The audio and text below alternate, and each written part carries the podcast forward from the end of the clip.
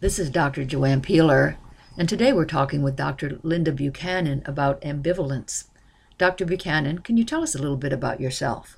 Yes, hi, Joanne. I'm a psychologist, have been for over 30 years, um, and work primarily in the field of eating disorders, where I worked with people who struggled with ambivalence quite a lot. And um, I'm partially retired now, and I just have a small private practice, and I'm a, I'm a writer.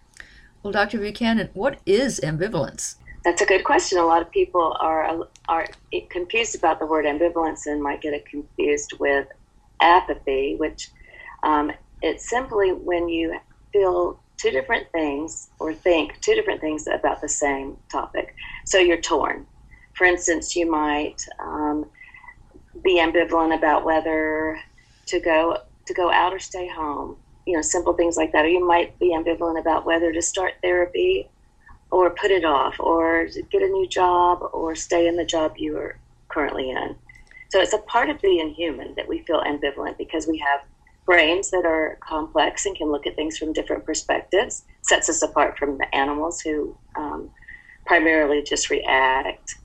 And yet, um, sometimes we can get stuck in ambivalence and these strategies for working through it. So, what are some of the strategies for working through ambivalence? So, one of my favorite strategies is just looking for compromise because usually when we're ambivalent, it's because there's some truth or value on both sides.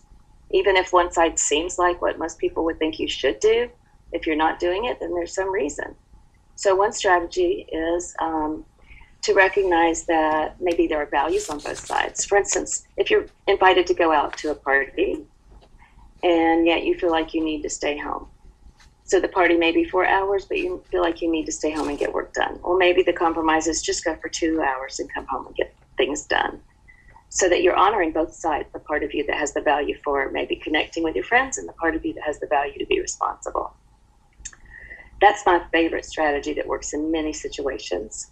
Um, another strategy is um, recognizing that sometimes when we're not doing what we think we want to do, or when we're feeling ambivalent, that there might be uh, reasons and fear on one side, and we need to pause and sometimes examine uh, the reasons that we're not doing something instead of just trying to push through.